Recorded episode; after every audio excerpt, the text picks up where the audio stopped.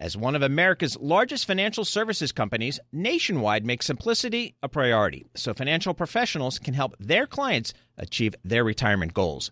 Nationwide Investment Services Corporation, member FINRA, Columbus, Ohio. The countdown has begun. From May 14th to 16th, a thousand global leaders will gather in Doha for the Qatar Economic Forum powered by Bloomberg. Join heads of state, influential ministers, and leading CEOs to make new connections, gain unique insights, and uncover valuable opportunities in one of the world's most rapidly rising regions. Request your invite for this exclusive event at QatarEconomicForum.com.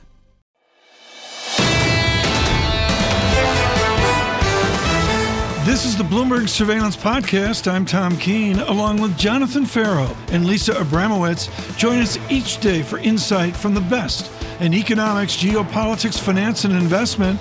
Subscribe to Bloomberg Surveillance on Demand on Apple, Spotify, and anywhere you get your podcasts, and always on Bloomberg.com, the Bloomberg Terminal, and the Bloomberg Business app. Julian Emanuel, Chief Equity and Quantitative Strategist over at Evercore. Julian, fantastic to catch up with you, sir. Good morning. Always great to be here. Let's talk about that pullback in this equity market. Is it time to buy? It is. So you hit on two very important themes just now. The first, the concept of a bit of tension, okay?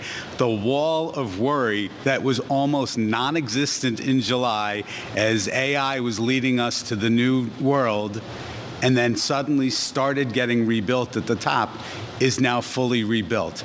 And how do we know that? Because basically, if you look at the market yesterday, there was a very, very noticeable change when the UAW came out and lowered the, their offer, making the bid offer spread 21 to 30, as opposed to that original 40. And that's when bond yields turned lower, and that's when stocks turn higher. And we think there's a lot more to go of that type of action in the fourth So this quarter. equity call you're making is essentially a bond market call, correct?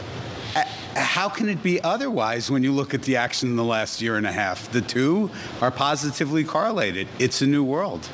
I, I want to talk, and I'm, I'm, fired up this morning because I got great and worthies running around the world spouting economics, and it just drives me absolutely nuts. Let's get back to common sense.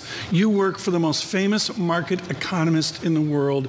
Edward S. Hyman invented the game. I want to get from Ed Hyman to Julian Emanuel. What is that linkage across the Hyman predicted disinflation? So Ed's call again, disinflation. It has been very consistent, and what's interesting about the current environment is it's very rare that you see oil prices ratcheting higher the way they have, whereas copper prices have been going lower. That tells you that what's going on is more geopolitical than an entrenched inflation psychology. That's going to continue to unwind. Right. Uh, likely a slowdown, but the commonality here is when you look long term, the reason the market is likely on better footing in the fourth quarter is because earnings are going to continue to grow next year. Tell me about the character of nominal GDP, the animal spirit. Hyman, he's looking at freight cars, he's looking at pickup trucks. He knows what Taylor Swift's going to drink at the football game this weekend. Ed's omniscient, okay? Take his research and bring it over to nominal GDP and to the top line revenue growth that generates that earnings enthusiasm. Well, the first thing you got to say is it's interesting because now there's a reason to watch the Jets game uh, live for maybe the first time in years because Taylor Swift may or may not be there. Look, the, the, the, fact is, is that again, part of why this environment has been so difficult is because the economy is so incredibly diverse. And actually, when you look at, at Ed and Oscar's surveys, what we've seen was the trucking survey telling us that we should have been in a recession for the last nine months. But because the manufacturing side is so much smaller than the services side, and the airline survey has been on fire literally for years, we all know how difficult difficult going through airports are, and we all know how much uh, air, air uh, prices have gone up is that the economy, again, this diversity is likely going to get us through so that even if we get a downturn, it's mild. I never took you for a Swifty. I just am throwing that out there. It wasn't really on my radar. what are you buying then? Because if there is this bifurcation in the markets between different industries that are going through recessions at different times, what's going to lead the drive back to 44.50 by year end? So we think you need to be really thematic and really focused here The energy story has is absolutely going to continue to play out. Again, this is geopolitics more than anything, but geopolitics is going to keep uh, the oil price elevated, we think, certainly until next November. Uh, so, it, it, again, the only sector that basically is pricing in a recession. Uh, healthcare, which is actually immune to geopolitics and interest rate gyrations, very good secular story.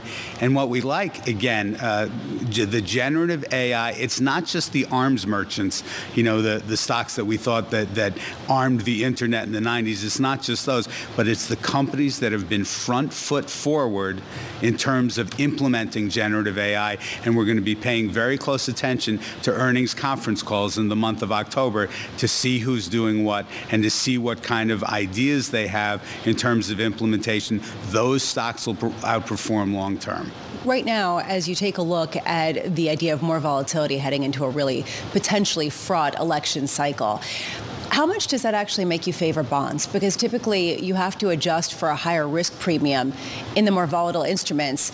Are bonds less volatile than stocks in this kind of environment? Well, they certainly haven't been uh, for most of the last year and a half. Uh, but again, uh, look, we know the Fed is likely about to pause. Maybe there's one more hike left, and that QT will continue to run in the background. So we don't really have to worry about what the messaging is there. But it, it, it comes back to this whole idea that when you look at the energy complex, it is sort of off by itself and so, therefore, the case for bonds becomes a little bit more interesting to us. Two of the most powerful quotes in the past week came out of Bank of America, the CEO, the CFO. It needs to be talked about way more. Brian Moynihan, we won't have a recession. The CFO, it's difficult to see a recession when the consumer is spending 4% more year over year.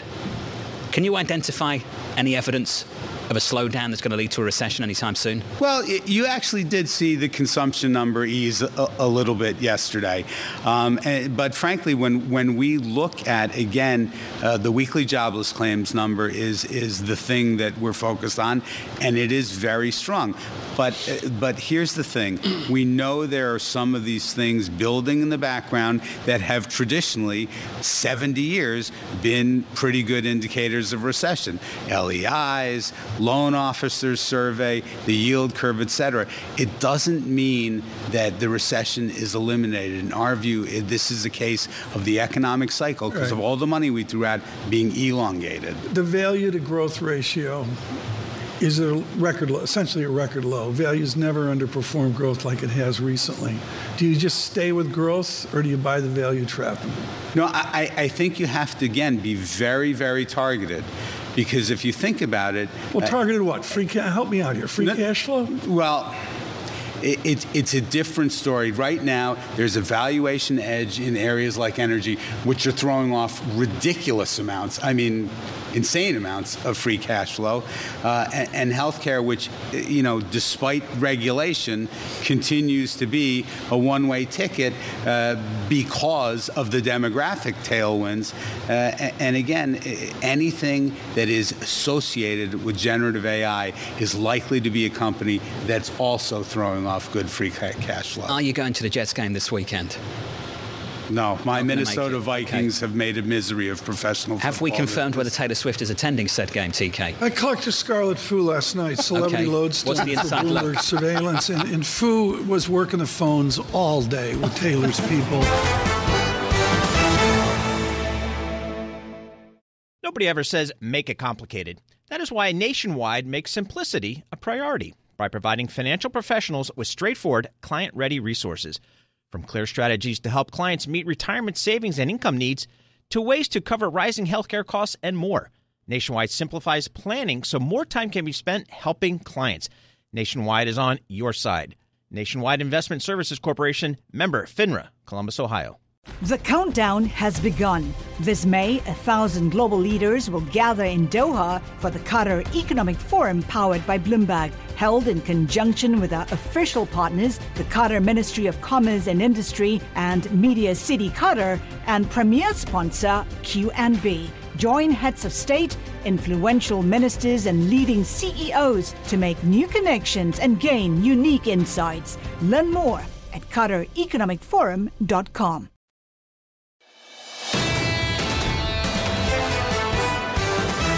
They have led the way to this higher rate regime that we are living. Veronica Clark with Andrew Hollenhorst leads from Citigroup. What are you writing this weekend, Veronica? Cut to the chase. We need a surveillance out front look. What are you going to publish for Monday? Yeah, I mean, we've had a lot of data. Of course, this week we had GDP revisions yesterday, all the, the spending and inflation data today. Um, overall, it doesn't really change the, the picture that much. I mean, growth seems pretty resilient. Yeah, we've had some slowing in inflation, but we did get revisions higher. We're coming from a, a higher rate. Um, there's really not that much to change a, a, pretty solid growth backdrop, inflation that's still high. You know, really not much to change the message from the Fed, which we heard last Wednesday is higher for longer. And so I think that's that's the outlook. Veronica, when you take a look at credit card spending, a number of people are saying anecdotally you are seeing a significant uh, decrease in activity, that people are being a, a little bit more frugal and uh, a little bit more discretionary with their income. How much do you reject that in your thesis that you're seeing almost a reacceleration in certain areas that could fuel inflation? Yeah, we've absolutely seen that in, in goods spending. You know, a lot of the story of the last couple years has been, you know, people were shifting spending away from goods and back towards services, you know, as things were reopening. But the last couple months, you know, we've absolutely seen retail sales spending, you know, that's on, on goods tick up. We've seen strong durable goods orders. Um, so it's not, you know, entirely that, that people are shifting their, you know, slowing spending. It's maybe that you know, things are shifting relative to the patterns of the last year. You know, growth is not just supported by services consumption anymore. It's really, you know, much more broad than that. You know, it's good spending, it's investment in, in those types of components. So if you take a step back, uh, uh, you listen to all these people saying that consumers are slowing, but not that much, and that you are seeing the economy slow, but not that much, and you're going to get this disinflation that's going to lead to a perfect soft landing. What's your main pushback about why inflation is going to remain sticky and why this is going to become a persistent problem that the Fed's going to have to address more aggressively?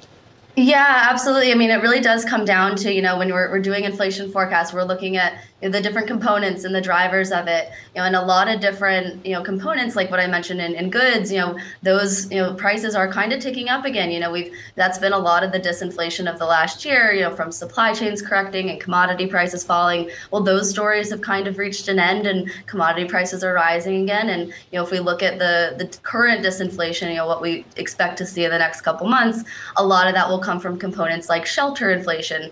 And that's just reflecting that, you know, home prices fell in 2022, rents have slowed, but the last four months of home price data, you know, we've seen those prices rising again. Um, so there's a lot of reasons to believe that, you know, if we're not slowing enough, if we're not you know, in a you know scenario that looks like a recession, well, then you just get some inflation coming right back, and you're just stably at something like three to four percent.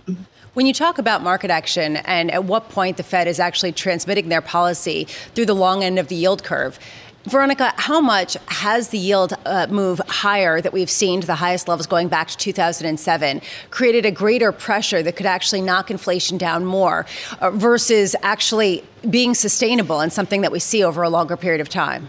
Yeah, I mean the the moves, of course, in, in longer end yields that we've had in the last couple weeks are tightening financial conditions. You know that will help slow things down. You know we do still have a recession in our in our base case for next year. You know because of this you know tightening of financial conditions. And yeah, the the transmission of, of higher rates really didn't you know flow through with the normal you know four to six quarter lag that we were expecting. And maybe that's because you know you know corporations have termed out their debts. You know people are just not you know as sensitive to high rates.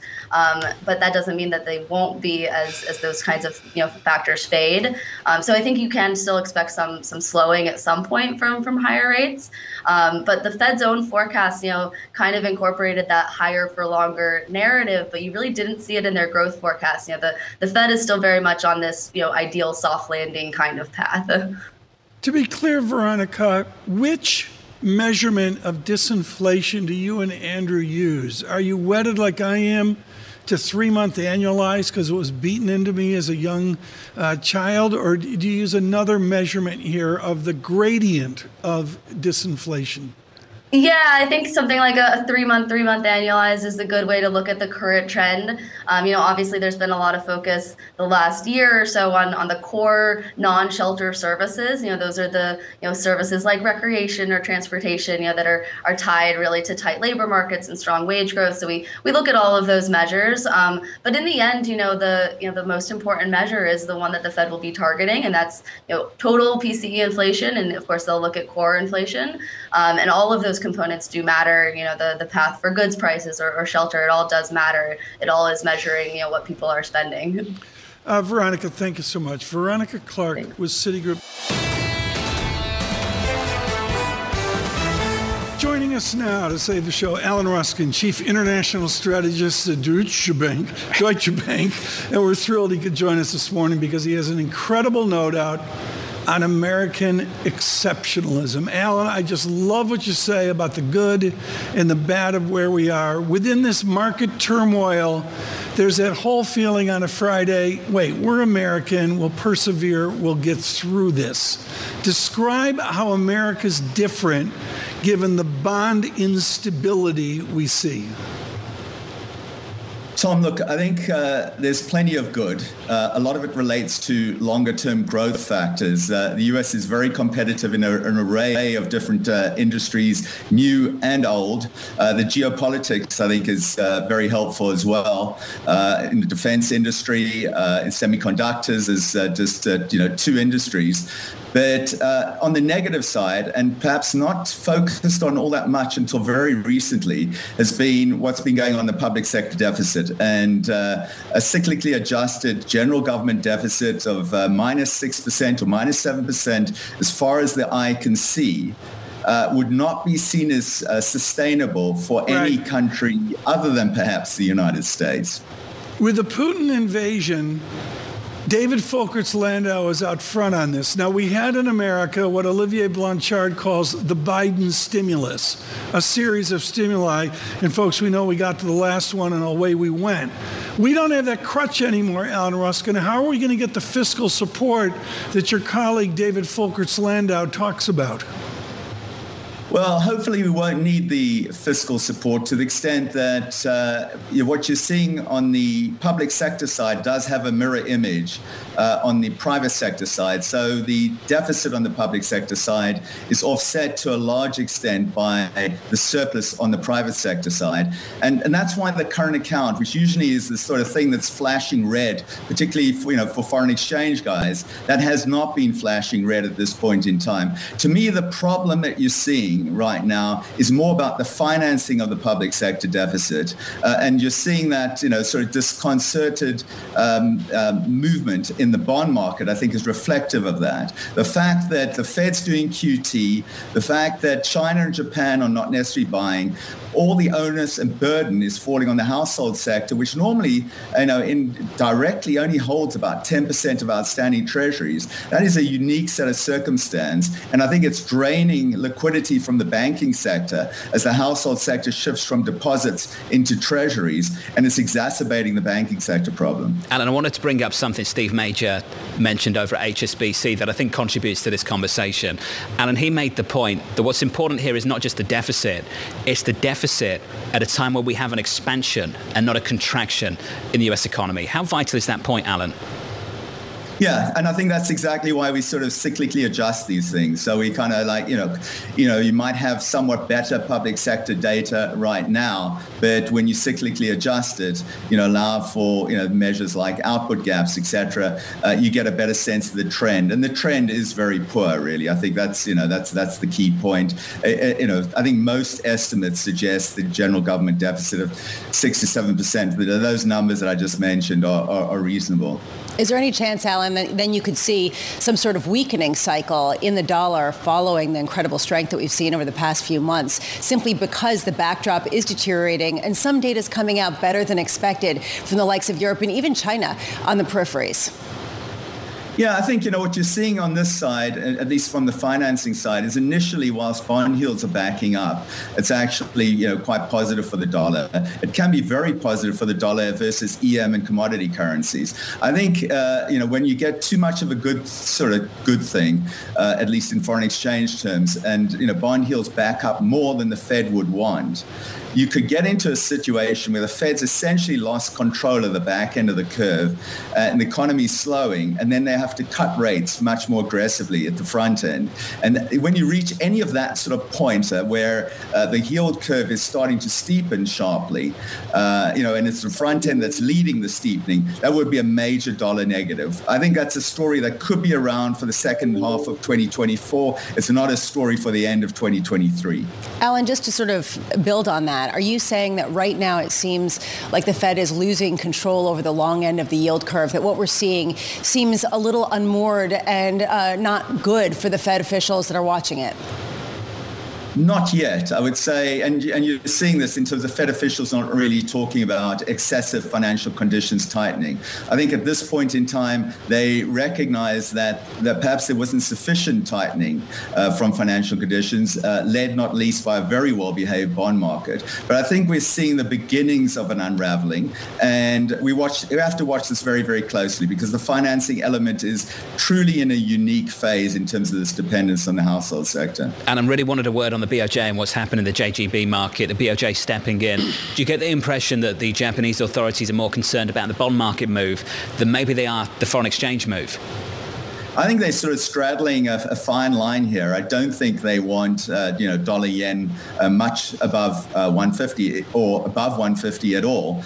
Um, there's, I don't think it's a firm line in the sand. I think they've used the bond market. They've uh, effectively allowed the JGB yields in the 10-year sector to drift up to protect the 150 level of late. So um, it might look like a contradiction right now in terms of intervening of the bond market, but I think the tendency over time time will be for that 10-year yield to drift up. It's just going to have to drift up slowly, I think, in terms of you know what the BOJ is signaling. Alan, thank you, sir, for the update this morning and great note on the BOJ yesterday as well. Enjoyed that read. Alan Ruskin at Deutsche Bank.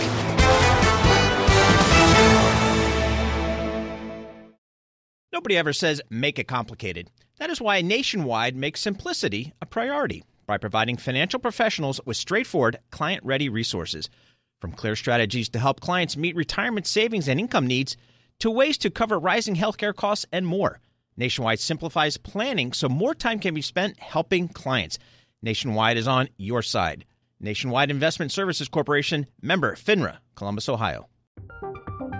From Silicon Valley to Wall Street, the promise and perils of artificial intelligence are playing out on the world stage.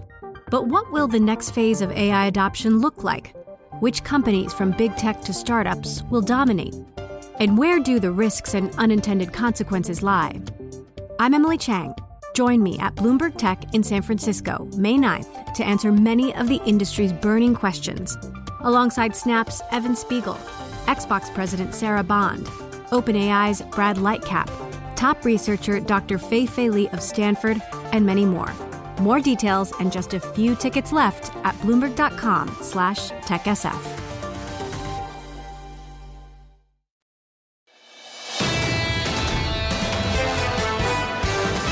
Joining us now, Patrick Anderson of Michigan, founder, chief executive officer, Anderson Economic Group, but far more than that, arguably the greatest student of how Detroit became Detroit, what Detroit is now, and maybe the hope and prayer of what Detroit will become. Patrick, thanks so much for joining again. We were talking before the segment here on the chaos of the industry. Like GM can't build a muscle car, so they had to go to Holden of Australia to build the Pontiac G8 because they didn't have the knowledge to do it in Detroit. How chaotic right now are the manufacturing processes of these auto companies who are being very silent within this strike? They were well running right before the strike. And in fact, you, what you saw with Detroit was low inventories, as you mentioned. They were highly profitable. The only chaotic portion was the big investment in EVs, where both Ford and General Motors were losing two or three or four billion per year which works out in some cases to $50,000 a copy for an electric vehicle. That was really the only difficulty right. going on in Detroit before the strike. If they are profitable, why can't they give some of that to their valued labor? They absolutely can. And if you look at, at the Anderson Economic Group uh, preview of this, we said that these auto workers, like everyone else, were suffering from inflation. They didn't create the inflation. You have to expect that they're going to get wage increases. And in fact, that's what the automakers have offered. The sticking point, and I, I wouldn't call it just a sticking point because it's it's more than a point, is that the UAW demands now are for far more than wage increases. Uh, they include things that represent actually bankruptcy risk for the automakers, such as a return to the notorious jobs bank and having a defined benefit pension, which were two of the things that led to GM and Chrysler's bankruptcy a decade ago. In the meantime, what is the ripple effect of what we've seen from the strikes? I know your uh, organization and you've been doing incredible work trying to quantify it. Where are we? First week cost was 1.6 billion dollars, and those were 1.6 hard numbers lost, most of which was wages. And a fraction of that was the automakers. A lot of it were UAW, and a lot of it were non UAW suppliers.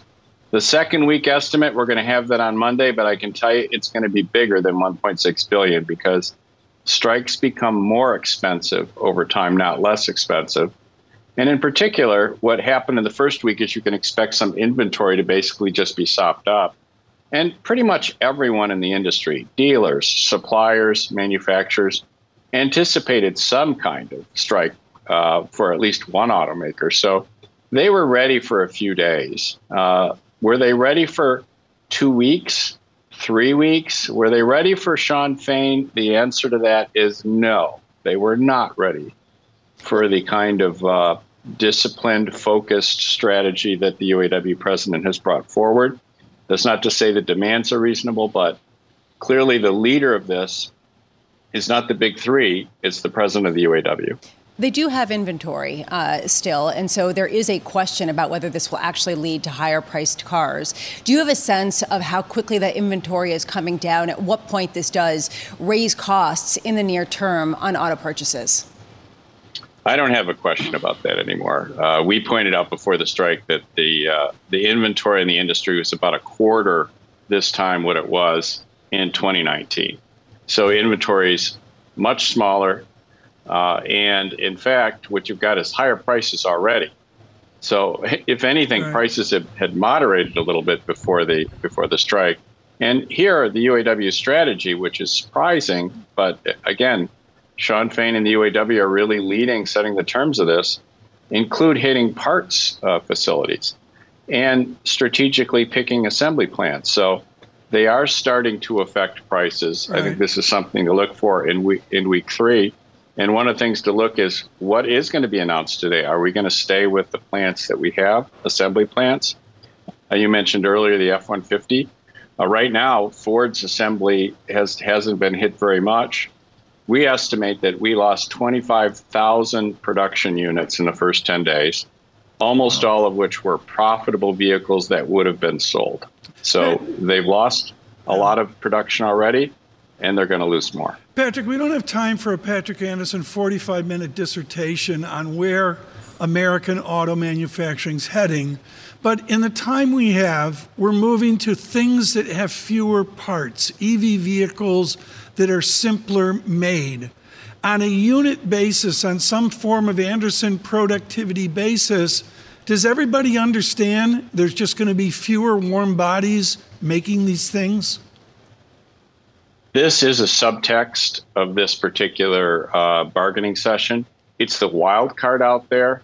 Uh, it un, until just recently, it wasn't even mentioned except kind of in hushed tones and in in the second or third uh, 10 minute session of an investor call. But a big issue in this is are we going to continue as taxpayers to subsidize uh, plants that are producing vehicles that require fewer labor hours at wages that are less in plants that are in many cases joint ventures with uh, Chinese companies or South Korean companies or other companies, and actually substitute that for profitable vehicles that consumers want. That's something we outlined before the strike is a serious issue, and that is at this point completely unresolved. Have you got an answer to that? What is your base case at the moment, Patrick? If you just had to take a guess, what would it be? I don't know what is going to happen. And the, the fact that President Biden came to the assembly line and said, yeah, well, they should get at least a 40% increase, uh, and then said nothing about whether we were going to continue as taxpayers to subsidize the battery plants and actually pay for the conversion. And that's actually the word that the Department of Energy uses. We pay for conversion of plants that are making vehicles that are now being sold profitably to electric vehicles that are growing, but growing very slowly. There's not a base case out here that works. And being sold to a high end consumer as well, currently, Patrick, does that complicate the effort? Absolutely. I, have got a battery electric vehicle out in my garage, uh, but fortunately, I have another car I can drive. Uh, and the fact is that that uh, 72%, according to our Anderson Economic Group assessment of these electric vehicles, are luxury cars which is perfectly fine. But uh, when you have government policy and taxpayer money and contracts and internal subsidies and regulations that are pushing for 40 or 50 or 60 percent of the vehicles to be those that are primarily favored by wealthier people in metropolitan areas, we have a serious problem both as an industry and as a society. And that is an unresolved issue for which there is no base case for success. Patrick, it was wonderful to get your insight. Thank you, sir. Patrick Anderson of Anderson Economic Group. Subscribe to the Bloomberg Surveillance Podcast on Apple, Spotify, and anywhere else you get your podcasts. Listen live every weekday starting at 7 a.m. Eastern on Bloomberg.com, the iHeartRadio app, TuneIn, and the Bloomberg Business app. You can watch us live on Bloomberg Television and always on the Bloomberg Terminal. Thanks for listening. I'm Tom Keene, and this is Bloomberg.